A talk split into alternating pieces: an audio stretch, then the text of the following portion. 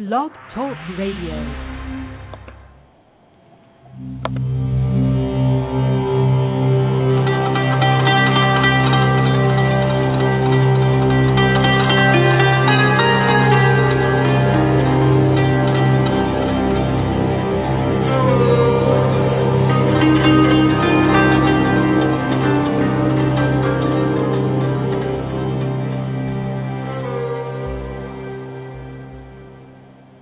Well, welcome to Zohar in 15. My name is David Fournier, Senior Instructor here at Restoring Grace, and thanks for joining me either live or archive.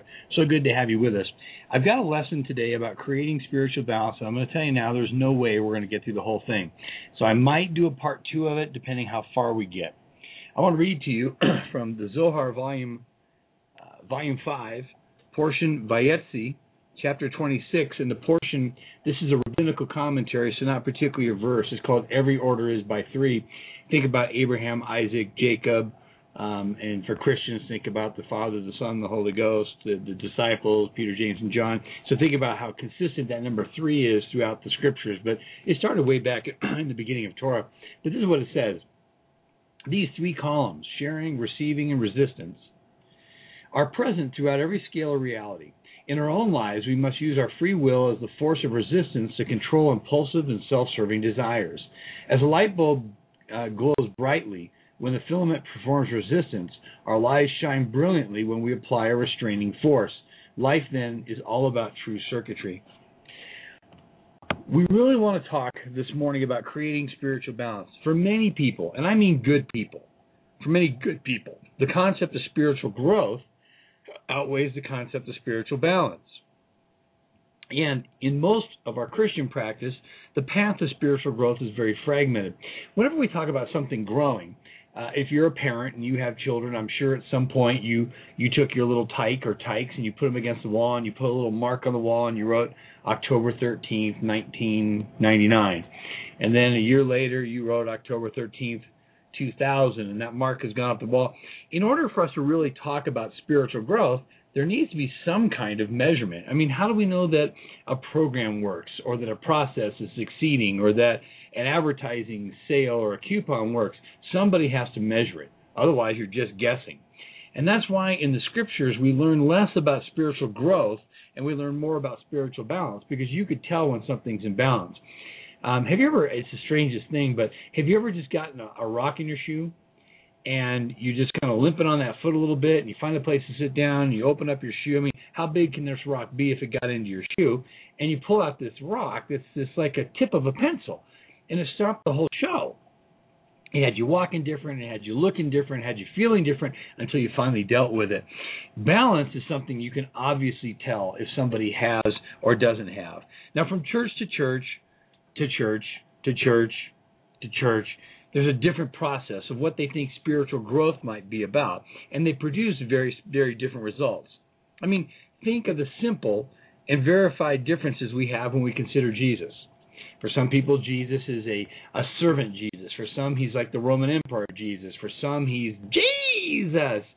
There's all kinds of views about Jesus. Yet there's really only one Jesus in the scriptures. We need a path that does promote growth. Believe me, I understand the importance of that. But I also need a path that create achieves balance and a path that everyone can follow. Because what's happening is our fragmented paths, while all those may be a path of growth or a path of balance, because they're fragmented, they create disharmony. Achieving this spiritual growth and balance, it should be something that we hone in on for the individual, not for the corporate. Should be our goal.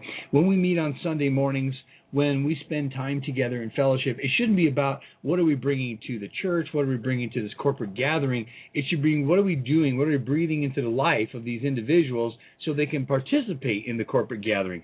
I've always said that church reminds me of football. When you go to a football game, when you go to a football game, you got 22 people playing on the field that desperately need rest, and you got 50,000 people in the stands that desperately need exercise.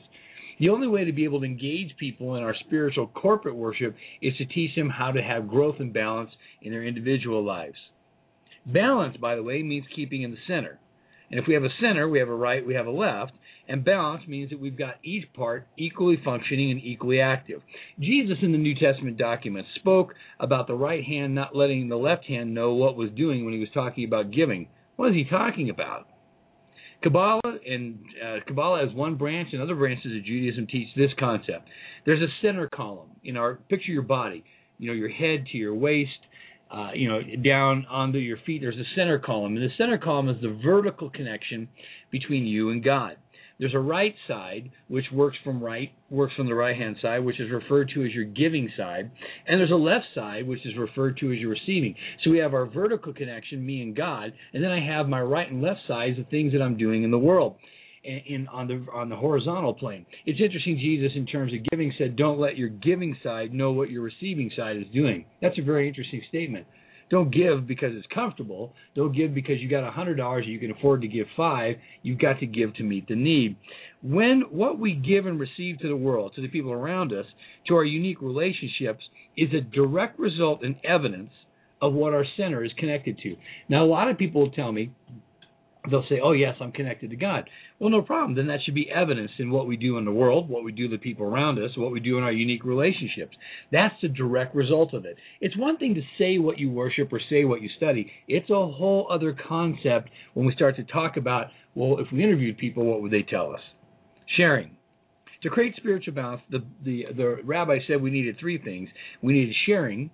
Everything we'll cover that one. Resi- we need uh, receiving and we need resistance. And we've got about eight minutes left, so here we go sharing. You know, when you're excited about something, you're going to share about it. It's internal for you to share about it.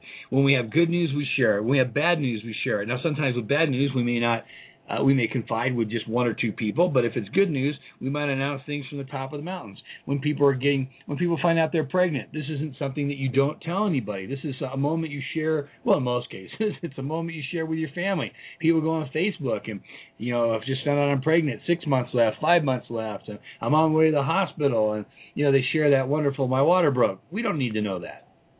We don't need to know that and we announce these things. Sometimes, though, we share tough tough things and bad news, maybe we would do that more on a confidential level. Again, some other people do prefer to share that on Facebook. It's in our nature to share. And sharing, this nature of sharing, is our most divine component. It's the moment that we're most like our Creator, most in line with God. When you think about it, God creates this universe. He's got everything going his way. Everyone's singing his worship. There are no problems. And yet he says, I want to put myself into a vessel. It's that part of sharing. It's God's desire to share that brought on creation, the existence, and his continued involvement in this world. We're going to take a quick time out for a commercial message. We'll be right back. Looking for something different at your next retreat, Bible study, or weekend seminar? Restoring Grace could be the answer for you. My name is David Fournier, Senior Instructor here at Restoring Grace, and we gladly support, encourage, and minister in many churches across the country. You can reach me at dave at restoringgrace.com. Again, that's dave at restoringgrace.com. Or you can call 719 233 6265. 719 233 6265 for your next upcoming event.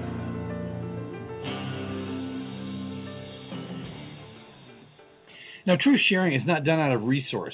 It's done out of a desire to fill a need. Maybe sometime we'll talk about this 10% tithing and some other things that the New Testament talks about.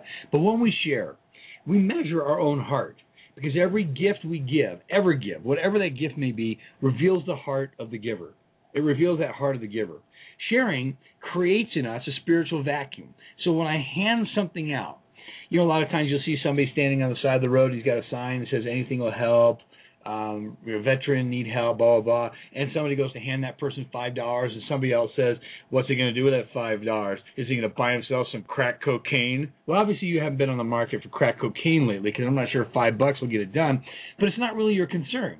The concern is that by putting out from yourself, by by giving from yourself, you create a spiritual vacuum in which God operates in.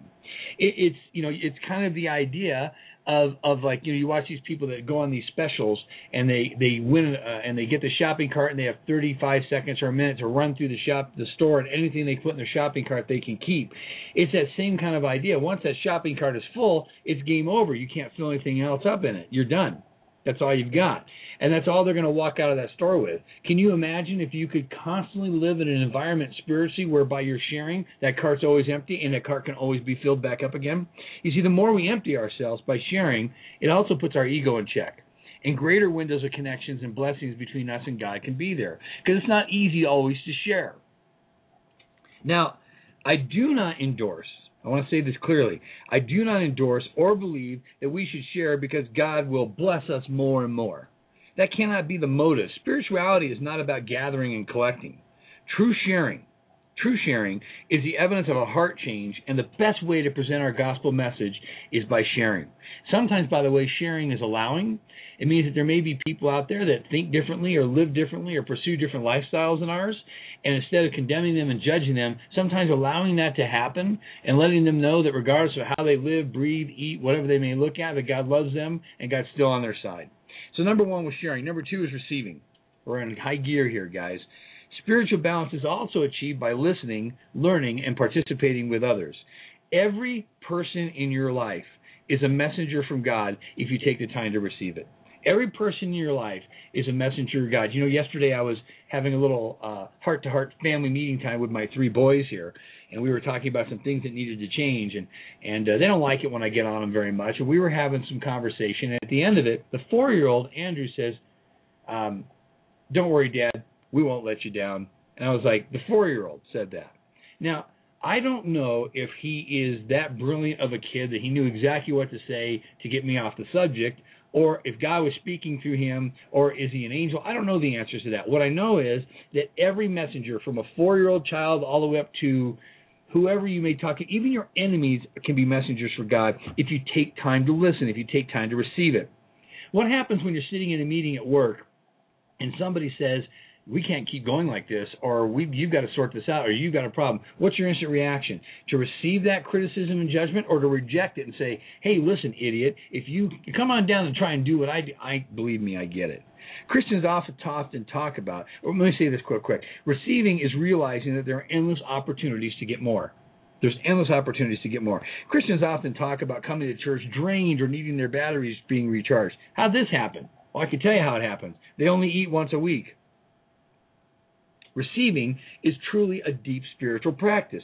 When we view everyone and every moment as a chance to connect with the Creator, we put ourselves and our ego in check. That means that whether the person we think is below us or equal or above us, you know, often we listen to people, we'll listen to people who are in awe with us, but what about somebody you have no reason to listen to at all? The wrong question is, who can I learn from? And the correct question is, who can I not learn from? Resistance. So number one was sharing. Number two, Receiving, number three, is resistance. Every time we flee our impulsive and self serving desires, we create spiritual balance. Sometimes being balanced and growing spiritually is measured by what we don't do. When things become easy, there's very little sense of appreciation. And I want to tell you this appreciation and gratitude is the greatest weapons that we have against our ego. God loves us so much that He daily allows challenges and difficulties in our lives to give us endless opportunities to resist our poor choices. There's no moving forward until we accept and embrace that resistance is part of our path. Jesus, Moses, Abraham all faced resistance. They all faced pushing back from the other side. They did submit. They resisted. Now, balance in our spiritual lives, it works a lot like electricity. When harnessed correctly, electricity gives light, warmth, and tools for survival. When used improperly, you can get shocked. You can get blown up, you can die. You see, electricity is not the problem. The operator is the problem. There is a divine pulse and circuitry in being connected to the light of the Creator. So, first of all, we need to remember that we need to share, because sharing helps defeat our ego and benefits the person that we give to. Secondly, we need to receive because we've got to put back in place that we've given out. It also puts our ego in check to understand that we can learn from everyone. And number three is quit crying about your problems.